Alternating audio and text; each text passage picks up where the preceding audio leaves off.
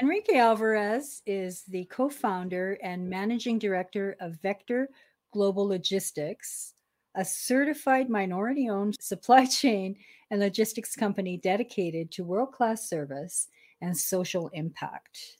His company's success is built on results based positive workplace culture and philanthropic mindsets that has had a growing impact on the supply chain process. Welcome, Enrique. Debbie, thank you very much for having me here. I'm excited and happy to be here with you. Thank you so much. Well, thank you. I'm so excited to learn more about what you're doing and how it impacts our world. So, I got to ask the, the logical question, no pun intended why logistics? Well, that's actually a very good question. My background's not necessarily in logistics. I mechanical engineer by trade. I came to the US and studied business school.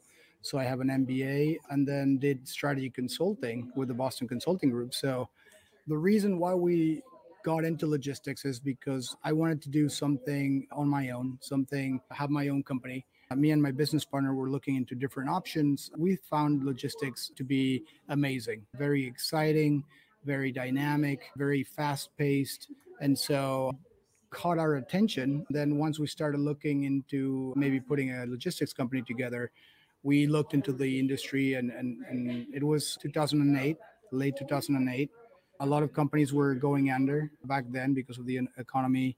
Uh, there were a lot of mom and pop shops that claimed to do logistics, and we thought that it could be a very exciting industry to be part of because of the culture, the culture that we saw, right? So a lot of things happened from nine to five with one hour lunchtime. So we came in and said we can change the culture. I think we can actually do better and we can actually set up the company in such a way that's more meaningful and more purpose driven. We started because we thought it was the perfect place for us to change the world since everything has a logistics component to it. And one of the things a lot of people don't realize is what are the logistics behind logistics? well, it really depends because logistics, as you know, has a lot of different components, and you can have all sorts of logistics outfits, and it covers a lot. It covers warehousing, it covers packaging, it covers trucking, air freight, ocean freight. So, depending on what kind of company you are, I guess the answer will be slightly different but but in terms of like the logistics for vector global logistics are really all about people and and finding good people. For me that's the most important part and the key ingredient in what we do. There has to be good agents around the world. There has to be good technology. There has to be good contacts and contracts with the suppliers that you're using to provide the logistical services.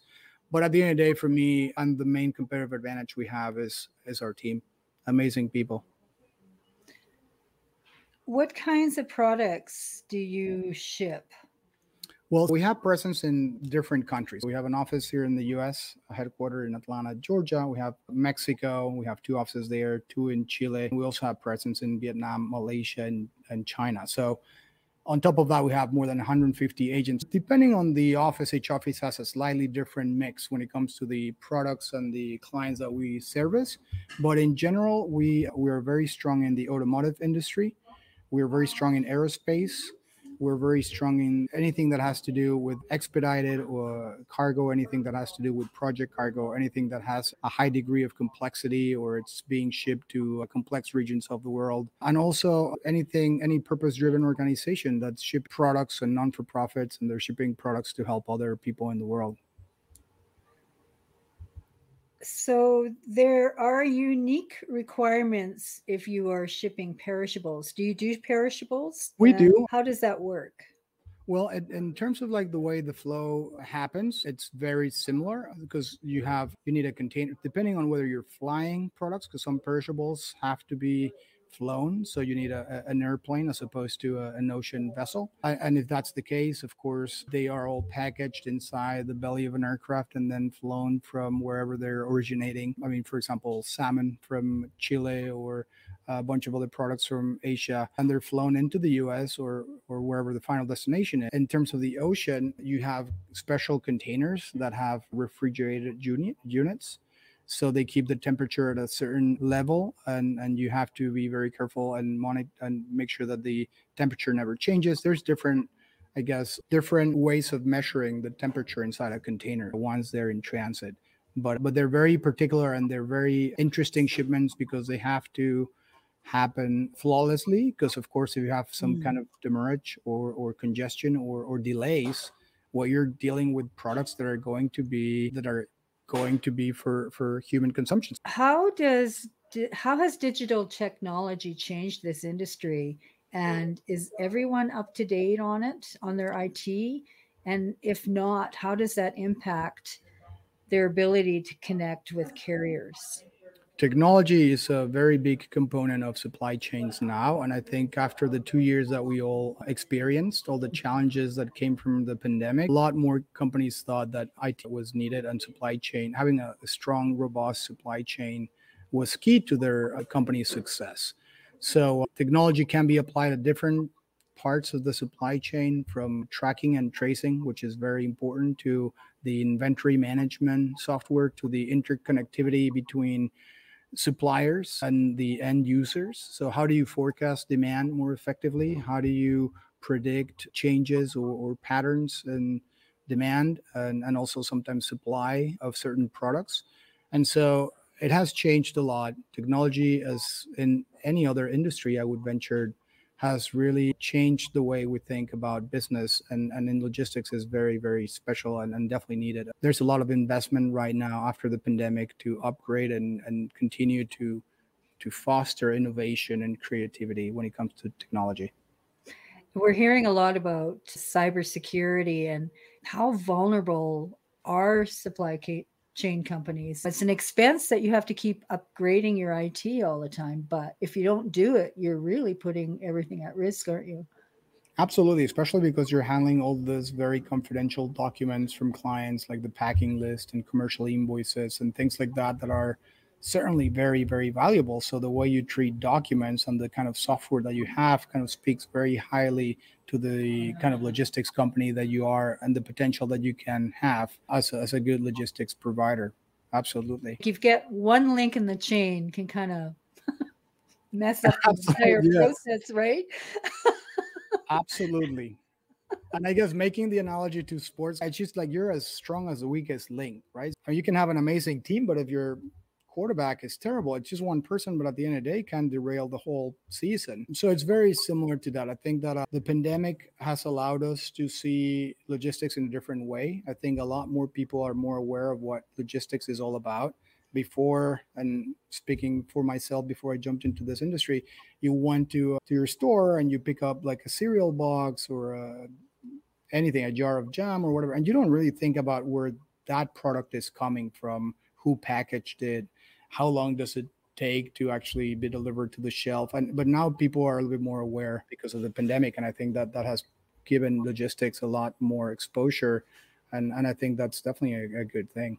Yeah that's kind of fascinating isn't it? Because you're right right before the pandemic nobody really thought about where their oranges came from.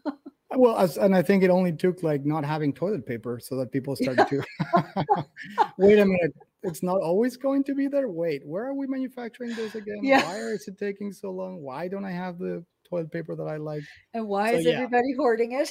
yes. So, uh, so of all the different challenges and hardships and sorrow that the pandemic brought to everyone, I think awareness into how important logistics is is a positive thing. And getting back to the football analogy, I think both of us are going to know what that lack of a quarterback is going to do to a team this coming season in Atlanta. I know Falcons fans out there. Good luck. We pray for you. Debbie, Debbie told me before the interview that she was praying for us already. So yeah, because I'm one of you. well, you always want to cheer for the rookie, right? And you never know. Yeah. So it should be exciting. We'll see. so the term distribution seems to have morphed into this new chain supply chain management term or am i wrong or is that no two different things no so uh, you're right mm. before it was only distribution and i think that's why people didn't really consider it to be as important as it has always been so you're right and now it's more about okay distribution is a part of it but uh, everything else is as important as the distribution piece, right? So the customs clearance, the packaging, the inventory management, the ocean shipping, the and and, and now we see port congestions and lack of trucking, lack of truckers, lack of equipment, chassis shortages. So so yeah, you're absolutely right. It has become a lot more than just distributing something from point A to point B. It's almost kind of making it sound like a, a, bigger well it is a big industry it is basically the industry that lets us have stuff right but and it's always been there but it you're but it's just so odd that just only in the last few years that it, there's been a real importance played on it absolutely very very ungrateful industry as well in general uh right because it's like the keeping the sports analogies uh, like the goalie in any sport, right? If they do their job right, no one really cheers for them. But if they make a mistake, oh yeah, that's it. That's it. We're gonna kill them. But yeah, that's a good example of what that's uh, that's supply how chain. People feel about that, right? If everything goes right, no one really notices what we do, and yeah. no one really cares. Yeah, and and so you mentioned in other interviews that non-vessel operations. Can you explain how how that works? And so, does that mean you lease spot on carriers? And are there preferences of spots, or do you just have to take what they give you? And you know, do this larger supply chains get better spots? How does that work? Yeah, and and so the term that you're referring to it's it's known as NVOCC, non-vessel operating common carriers. And what that basically means, which by the way is just only a term that's uh, used in the US. So the rest of the world knows the industry as freight forwarders, companies that don't have any assets but provide logistic services. NVOCCs in the US have the ability to sign contracts with the steamship lines. The steamship lines are the uh, the companies that own the vessels and some of the containers. They're the Maersks of the world, CMAs, MSC, Hapag-Lloyd. You probably have heard at least one of them. And the way it works is they go through a yearly contract season. So you contract a certain amount of containers or I guess, space with them. It doesn't have to be super specific. You just contract the amount of containers in certain lanes or port lanes and then you're committed to really shipping as much as you say that you're going to ship with them and in return they give you a preferential rate that you can then mark up and sell to your customers thus making the profit that you need to to run the company and grow it. Now larger NVOs they have a lot more leverage in terms of the amount of containers that they're providing so they they do they can have better terms and conditions at, at a certain degree larger uh, shippers also have direct contracts with the steamship lines, but not to make this super complicated, but it's a very relationship driven industry. So companies like ours, despite the fact that we're not as large as other NVOs, can compete head to head with the largest multi billion dollar companies out there because it's all really driven by the relationship you have and the relationship you build and the track record you have. So we work a lot in the automotive industry, as I mentioned before. Once you start kind of proving yourself and your service to the market, then then the rates will follow because everyone wants to kind of start working with you. So mm. that's a lot of project managing behind a the lot, scenes. a lot. It's it's all about problem resolution, project management, and honestly, it's really about. And uh, I was talking to my business partner from Mexico yesterday, and so I'm just going to quote him, but he said something around like, "We are the best at giving bad news." that's kind of fairly and and that's it. It's about everyone's going to make mistakes. You can't guarantee a flawless operation with the market that we're seeing. It's logistics. There's going to be flat tires there's going to be congestion there's going to be drivers that wake up and are sick and there's going to be tons of tons of things that could happen to your container which i guess is why you have to be super thankful that there's toilet paper in the store but but yeah, I think I think what Vector is all about is we're really really good at, at delivering and and bad news and and and I think what really differentiates us is what happens after you make the mistake. Of course, try to prevent it as much as you can, but but it's an, inevitable. So tell us how Vector helps Ukraine and other countries in conflict zones. And what about dealing with the, the lack of access to ports, piracy, I mean, threats on the cargo and life? Yeah. Well, so the the reason why we do what we do is because we wanted to change the world. The way we're doing this is really through three things. The first one is results based mentality based on a, on a book called Why Work Sucks, which I would recommend to everyone. The second one is for every container we ship, we're donating to different causes. So in the US, for every container we move, we donate 50 meals to people in Africa. In Mexico, we have partnered with an organization called Canica, and, and they're helping children and families with cancer. And in Chile, we're helping children with special needs. On top of that, we're working with a lot of purpose-driven organizations that that really think of business and and minimizing the impact to the community and to the world more than just trying to maximize their profits. By the way, in the longer term, if you do the right thing for the right reasons, you will in turn maximize profits.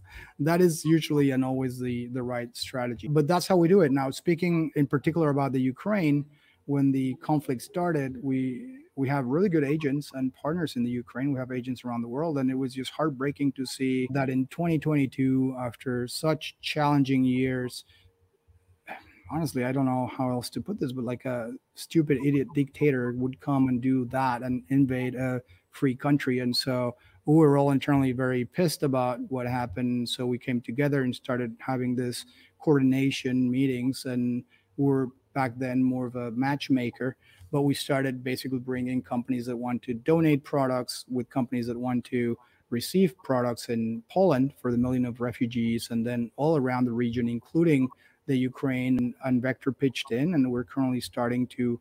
Uh, we've been share, shipping a lot of containers for free. We still have an open invitation to anyone that wants to jump in and help out. And I'll also send you the link to that so that if anyone that's listening to us wants to help out, Vector will take care of the shipping either through us or by some of our partner organizations, the WCA in particular, which is an agent network. And, and we'll try to deliver those goods to people that really need them.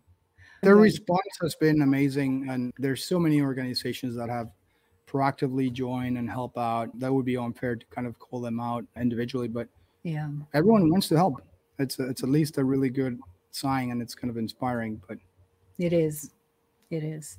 So so you mentioned in an interview about you had a discussion about fuel and so i had a question about this why is the fuel that has the mm. lower explosion temperatures considered non-compliant? Is it because it's environmentally unfriendly? But could there be exceptions made for this fuel when you do go into conflict zones? So it's a, a, really good question. I honestly don't know the answer to it. So I'm just going to give you my opinion okay. based on the first reaction. So, good question. I'm taking notes actually here's a pen.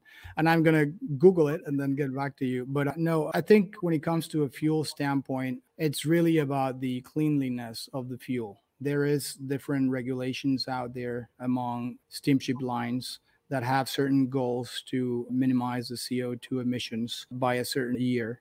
Uh, and so my guess is that's actually more linked to the second part of what you said, which is uh, sustainability, yeah. green initiatives, not polluting the earth than it is an explosion concern. Because honestly, I think uh, from an engineering standpoint, I mean, engines have been around for, for many, many years now. And I think people are kind of very confident that the that's not the largest risk. Yeah, ask the Moskva about that. that's that's true. You also mentioned that Vector is more interested in the value and culture of its human resources rather than experience in supply chain distribution when people are applying for jobs. So let's talk a little bit about that because we see this great resignation. And what it's really about is that people are kind of fed up with toxic workplaces. So, how much of that relates to the shipping industries? And supply chain constraints, because we know that there are other things that go into it, but human resources is is a huge issue if you can't get anybody to drive the trucks. So how i mean the companies not look in the mirror? I i get i so yes so at the end of the day it's something that baffles me too right? Because it's something that in i think if you were to ask the same question to everyone out there if you just went into a street and just asked people would agree with you right? But when it comes to actually putting their money where their mouth is, for some reason, people start to think that profits are more important or this is more important than and so i feel like everyone would agree from like a very theoretical standpoint that human beings and the well-being of the employees are the number one. But then the leaders of those companies either because of what the way they are raised or because of the pressure that they they get from their board of directors or their shareholders or stakeholders they don't make the right decisions i think that's something that that vector has very clear and it has had it very clear since we started the company, right? For us, our main priority is our team.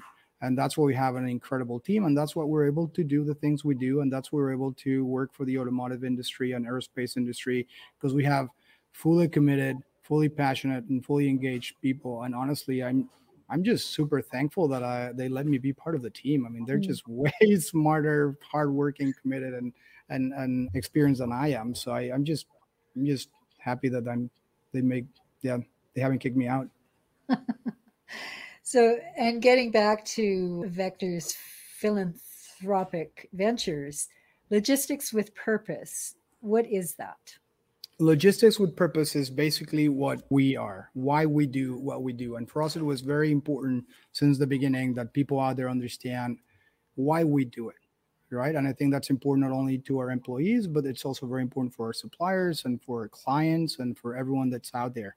So uh, logistics with purpose is just like the the way that we ended up summarizing why we do what we do, why we wake up every morning and work as hard as we do, why are we so committed to delivering a piece of equipment here or there? Why are we so committed to delivering that container into a remote location in Africa so that the kids can have books or or so that we work again with a lot of automotive companies like Nemak and Brembo and Ford and Daimler and, and for us it's just very personal because that's who we are and why we do it. So logistics with purpose was just the the way of kind of um, summarizing that sentiment.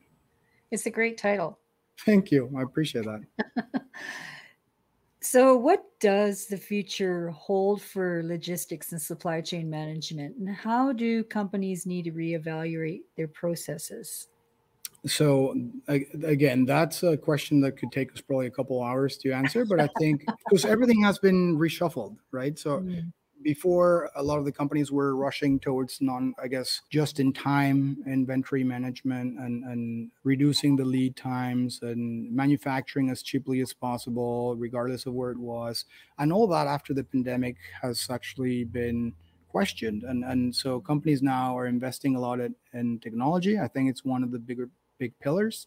They want to continue tracking and tracing and forecasting demand more accurately incorporating some of the things that we saw. For example, well, what if there was a pandemic and 80% of our manufacturing is done in China and the pandemic was in China? Then before you didn't even thought about those things because no one no one was ready for that. In similar ways, I think it's it's all about self-driven trucks in the US. That's definitely going to help out.